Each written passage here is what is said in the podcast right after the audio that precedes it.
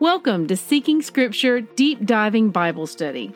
I'm Christy Jordan, and I want to help you develop a first hand relationship with the whole Word of God. For links and graphics mentioned in my podcast, please visit the corresponding post on seekingscripture.com. May Yahweh bless the reading of His Word.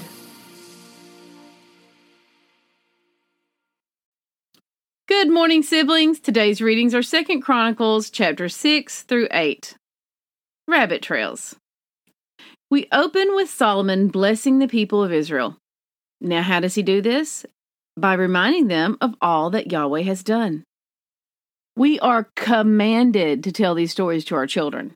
The miracles Yahweh performed for our ancestors, the miracles he's performed for us, the miracles he still performs today. See Deuteronomy 4 9, Deuteronomy 6 7, Deuteronomy 11 19, Deuteronomy 32 46, Genesis 18 19, Psalm 78 verses 3 through 8, Exodus 10 2, Exodus 13 verses 8 through 9, Psalm 71 18, Exodus 13 verses 14 through 16, and Joshua 4, verses 6 through 7. When does a parent repeat themselves? When it is important. It is so vitally important that we tell of his wondrous deeds because, despite his majesty, we are prone to forget. That is why, in his wisdom, he actually commands us to tell our children and our children's children. This is yet another benefit of the biblical feast. They are set up as remembrances and as teaching tools so that we know our history, grow closer to Yahweh, and help those dear to us to do the same.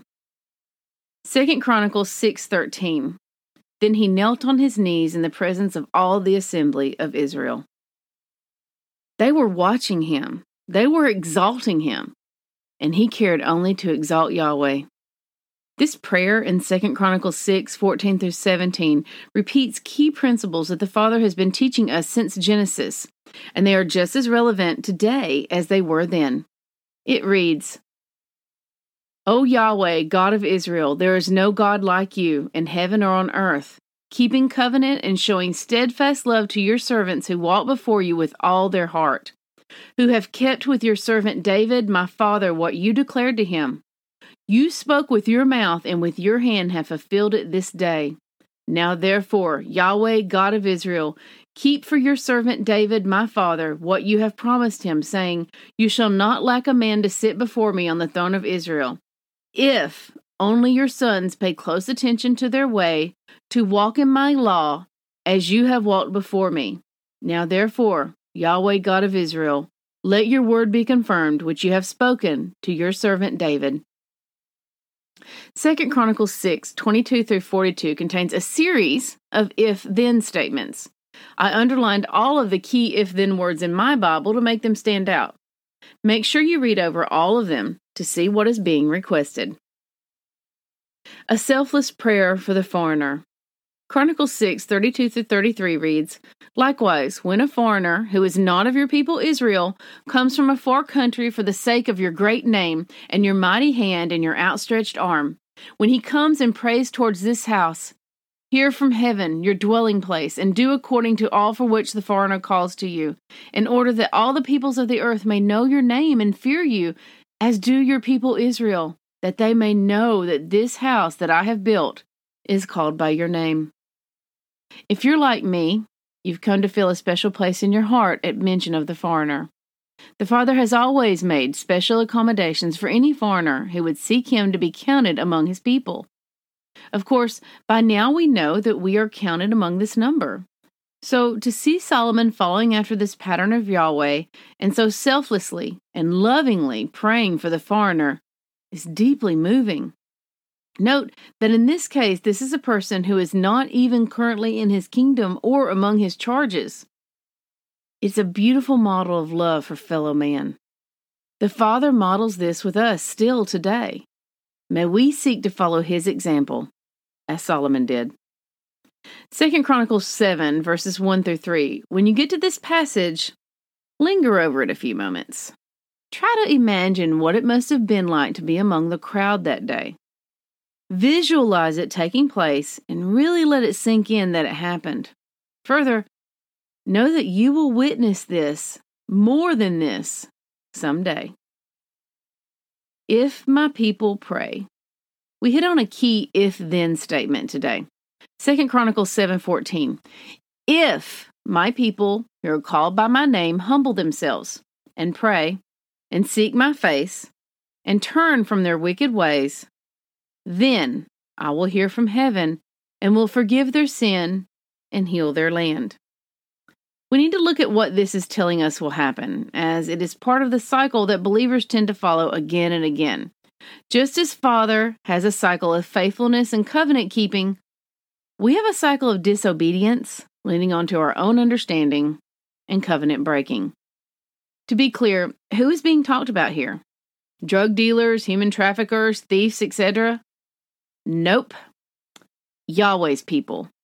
According to this passage, those called by his name are not seeking his face, but are fully enveloped in their evil ways, while they are still living under the banner of being his people.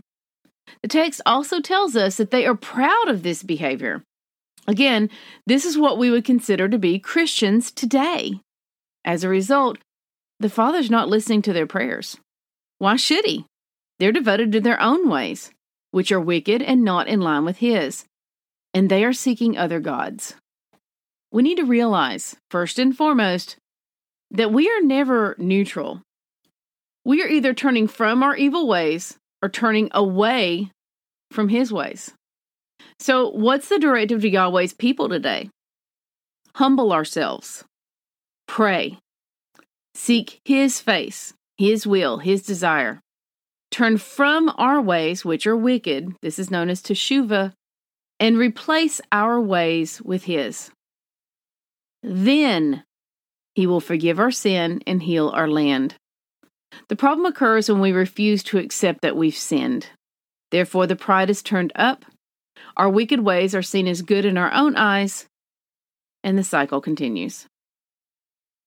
Second Chronicles 7, 19 through 22 is a sobering passage about the effects of turning aside from the Father's statutes and commandments that culminates with people witnessing the tragic state of Yahweh's chosen people and asking, Why had Yahweh done thus to these people in this house? It's answered with, Because they abandoned Yahweh, the God of their fathers, because they abandoned Yahweh, because they abandoned Yahweh. The word abandoned is a powerful one. Webster's defines abandon as to leave completely and finally, forsake utterly, desert. Many of us know what it feels like to be abandoned. To think that we, as Yahweh's people, have done that to him is a soul wrenching gnashing of teeth level grief. Solomon slipping. And with 2 Chronicles 8:11, we see the first record of an unwise marriage for Solomon in which he marries the daughter of a pharaoh and realizes she can't live in the house of his father because the ark has been there and it is therefore holy. She is likely an idol worshiper and cannot be in the same place. Recall that Yahweh instructed repeatedly not to intermarry with those who worship foreign gods. It happens that quickly, but often, despite how obvious it is, to us it seems subtle because they abandoned Yahweh. We finish our reading with Solomon keeping the feast and observing the Sabbaths as commanded. But he has already invited the leavening into his house, and it has begun doing its work. Father, show us how we have abandoned you today. Bring us back and help us mark the trail back so that others may follow. Here is his response If my people who are called by my name humble themselves and pray and seek my face and turn from their wicked ways, then I will hear from heaven and will forgive their sin and heal their land. 2 Chronicles 7:14 He is faithful throughout it all. He is faithful. Test everything, hold tight to what is good. 1 Thessalonians 5:21. We are saved by grace alone. Obedience is not the root of our salvation, but it is the fruit. May Yahweh bless the reading of His Word. I love y'all. Bye bye.